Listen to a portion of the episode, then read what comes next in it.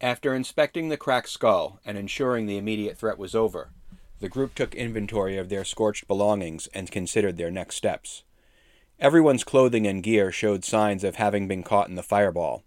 Lee and Albrecht's gear was mostly destroyed, leaving them practically naked. Turnham bandaged everyone's wounds, and the group decided to rest in the smelter's cavern, where they fought the flaming skull. Lee cast alarm on the immediate area and examined the five ways in and out of the chamber. Pippin suggested they follow the channel cut into the floor. Mala investigated the water wheel, but found nothing helpful. About forty minutes into their rest, the group heard shuffling coming from the southeast. Everyone gathered their arms as three ghouls entered the chamber. Lee cast Hunter's mark on one of the ghouls as he drew his bow, but the bowstring snapped, having been damaged from the flames. Albrecht shouted vicious mockery at the closest ghoul, only causing it to rush up and claw at him, raking his flesh and causing his muscles to seize up, paralyzing him. Pippin ran around to flank the enemy and stabbed one with both of his short swords. The ghoul turned to attack him, but Pippin dashed out of range before he could be reached. The third ghoul clawed at Mala, raking her flesh and causing her muscles to seize up, paralyzing her. Attilius hit the one that attacked Albrecht with the firebolt. Julius used his beast shape to turn into a wolf and ran over to the ghoul attacking Pippin, avoiding that ghoul's counterattack. Turnham touched Pippin with cure wounds and cast healing word on Albrecht. Lee slashed the lead ghoul with Talon, dodging its return attack. Albrecht managed to free his muscles from the paralyzation and stabbed through the ghoul with his rapier and psychic blade, dropping it. Pippin dashed in and slashed at the ghoul, tearing its rotted insides out. Mala freed her locked muscles and smashed the last ghoul twice with her staff. Attilius hit the last ghoul After with a defeating the ghouls, dropping it. The group argued about what to do next. They still wanted to rest. Eventually, they went down the southeast corridor into the east ledge of the great cavern. Attilius lent Lee his crossbow.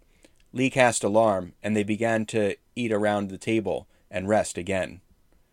After about thirty minutes, Lee heard the familiar sounds of ghouls approaching from the dark below to the west. Lee stealthily moved back to the corridor they came from. Albrecht hid behind the table. Seven ghouls stepped into Turnham's light. Pippin dashed through the corridor, into the dark, and dropped into the channel in the smelter's cavern. Mala hid behind the table with Albrecht. Attilius and Julius, still in wolf form, moved into the corridor with Lee. Turnham tried to hide his light and followed them, but his light still showed through his robes. Lee used his bow to feel his way to the channel in the dark. Albrecht snuck from behind the table to the corridor. Albrecht, Lee, and Pippin saw a light rise from the northwest corner of the room, and saw the flaming skull hover towards the ceiling of the cavern. Pippin ran down toward the channel through the east tunnel. Mala snuck into the corridor. Lee and Albrecht jumped into the channel, the latter stumbling at the bottom, and ran after Pippin. Mala dashed over and into the channel and caught up with them. Attilius used his keen sense to cast web on the stairs, catching four of them in the sticky strands and blocking their way up to the escarpment. Turnham shielded his light and made his way into the dark to the channel's edge and leaped down and passed through the tunnel to the east. The rhythmic booming heard throughout the mines was much louder ahead of them. They all saw the tunnel fill with light as the flaming skull prepared a fireball. Pippin took off at a sprint and almost immediately crashed into a wall, and turned and dashed and again crashed into a wall. Lee also crashed into a wall. Then the flames engulfed them. Attilius, watching from the corridor, saw the flaming skull cast his fireball at his companions in the channel. Assuming they were toast, he decided to go the other way in the dark. Using his keen sense as he ran to the southern part of the ledge and cast Misty Step, slamming into the wall of the corridor to the south of the great cavern, on the other side of the ghouls.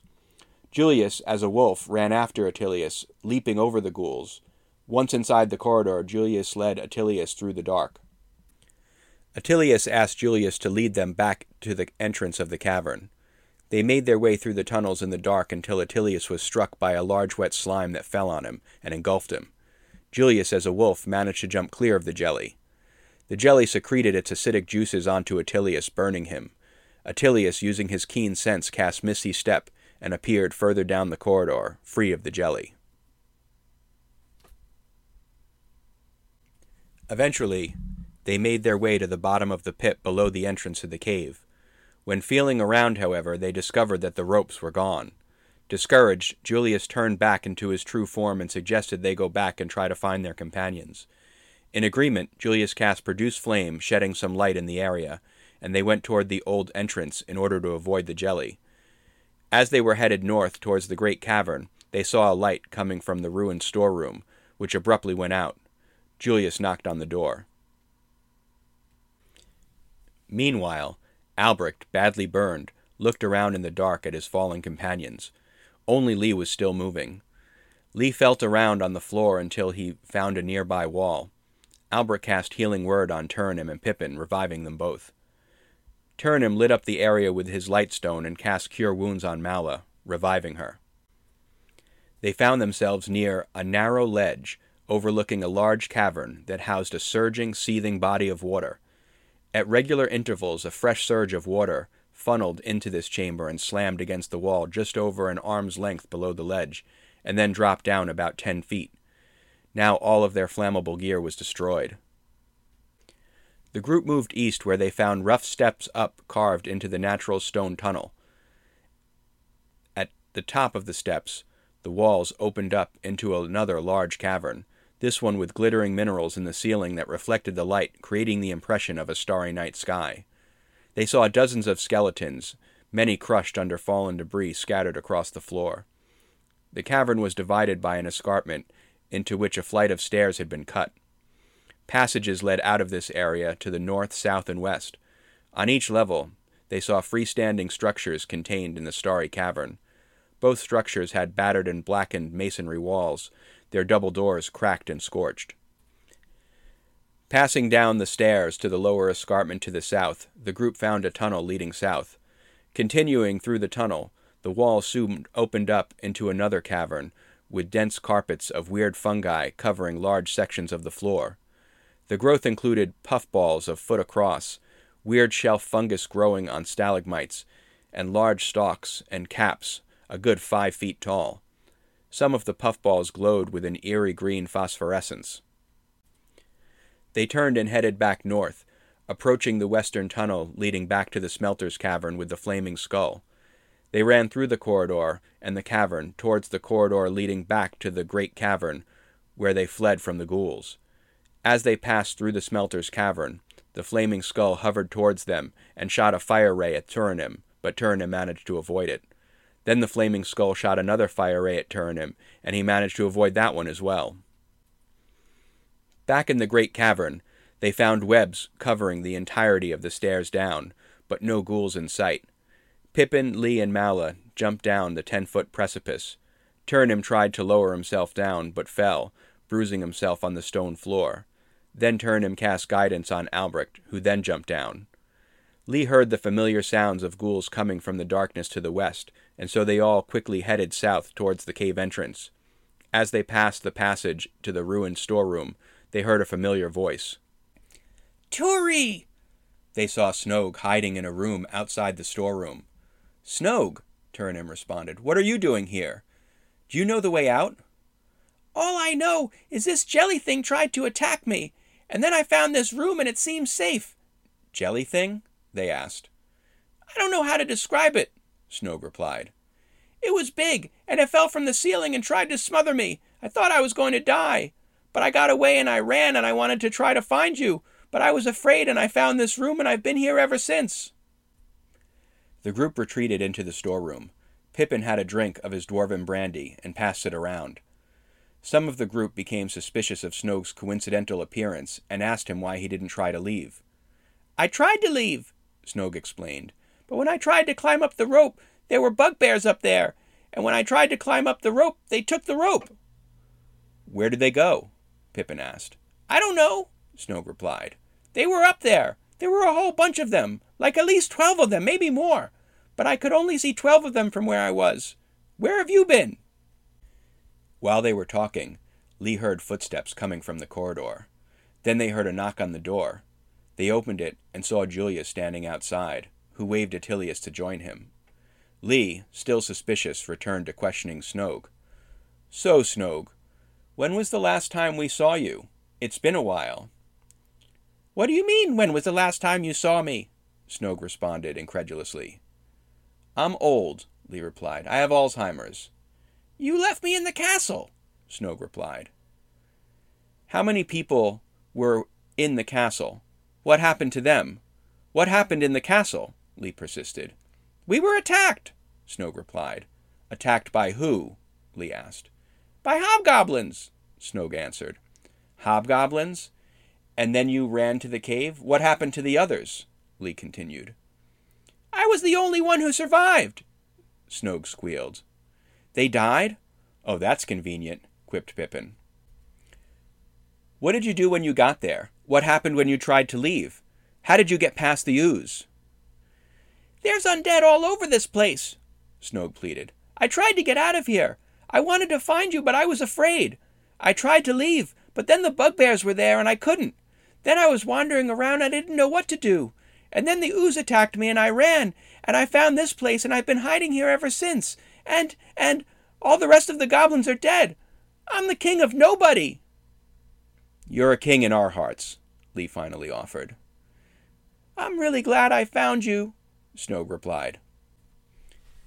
And we're really glad we found you, Snoke, Lee said, with a hint of sarcasm that seemed to be missed by the goblin. Of all people, in this cave, alone. You guys look pretty bad. What happened to you? What happened to your clothes? Snoke finally asked. What happened to everyone? Fireball, they answered. Fireball? Snoke sighed and sagged to the floor, exasperated.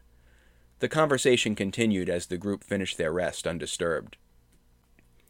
After much debate, the group eventually decided to head north, back to the great cavern, Turanim renewed his light stone and cast light on Attilius's ring. As soon as they entered the great cavern, they saw ten ghouls advancing towards them. They backed up into the corridor with Mala and Albrecht in the lead to hold the line. Pippin threw a firebolt at the lead goblin on the right, burning its dead flesh. Lee fired his crossbow at the same ghoul, hitting it square in the face. Attilius threw a firebolt at the same ghoul, just skimming its shoulder. Julius cast Produce Flame and hit the same ghoul, and it fell to the floor in smoldering flames. The lead ghoul on the left ripped its claws into Albrecht, and the one on the right did the same to Mala. Albrecht retaliated but could not land a meaningful shot with his rapier. Mala swung her staff at the second ghoul on the right, hitting it in the head, then kicked it back and stuck her staff through its skull, dropping it with a single flurry of blows. Pippin deftly rolled through the crowd and stabbed the lead ghoul on the left with both of his short swords, and rolled back behind Albrecht. Turanim cast Toll of the Dead on the same ghoul, but it had no effect. Lee shot his crossbow into the same ghoul's chest. Attilius threw a firebolt at the same ghoul's face, and it went down. Julius cast Continual Flame, but his throw went wide and into the wall. The ghoul behind it sunk its claws into Albrecht, and the ghoul in the right did the same to Mala. Albrecht slashed with his rapier, ripping into the second ghoul on the left. Mala retaliated against the third ghoul on the right, smacking it hard with her staff. Turanim cast Toll of the Dead on the second ghoul on the left, draining its energy. Snoke cheered the group on, shouting, You guys are doing great! Keep it up! Pippin tried to move up again, but couldn't get through Mala and Albrecht. Lee fired his crossbow at the second ghoul on the left, sinking his bolt into its gut and dropping it. Attilius hit the third ghoul on the right with a firebolt. Julius threw his continual flame at the same ghoul, skimming it. That ghoul lunged at Mala and bit her. The ghoul next to it on the left raked its claws into Albrecht. Albrecht inspired Mala with his bardic inspiration, shouting, We're the only thing that stands between our friends and certain death. We have to hold this line. Then he slashed into the third ghoul on the left. Mala, inspired, smashed her staff into the third ghoul on the right, crushing its skull. Turanim cast Toll of the Dead on the third ghoul on the left, but it had no effect. Snoke chided Turanim to do something. Pippin dived into the front of the fray and stabbed at the same ghoul, tearing it apart. Lee fired his crossbow at the nearest ghoul. However, it hit Mala in the back and she fell. Attilius threw a firebolt at the ghouls, but it hit Albrecht in the back, burning him enough that he fell to the ground. Julius moved up and cast Cure Wounds on Mala, reviving her, but the fourth ghoul on the right ripped into Julius in response. The ghoul on the left swung at Pippin, but could not catch the child. Mala got up and kicked the fourth ghoul on the right and smashed it with her staff. Turnham cast Cure Wounds on Albrecht and Healing Word on Mala. Pippin stabbed his short swords into the fourth ghoul on the left. Lee fired his bow at the same ghoul, but the arrow hit Pippin in the back. Attilius threw his firebolt at the fourth ghoul on the right and hit it in the face, dropping it. Julius threw his continual flame but missed. Pippin, distracted by the bolt in his back, was raked by the ghoul in front of him. Albrecht got up, cast healing word on himself, and yelled at the ghouls, My companions have done more damage than you could ever do! But it seemed to have no effect. Mala smashed the last ghoul on the right in the head with her staff. Turnham cast Toll of the Dead on the same ghoul, but it had no effect.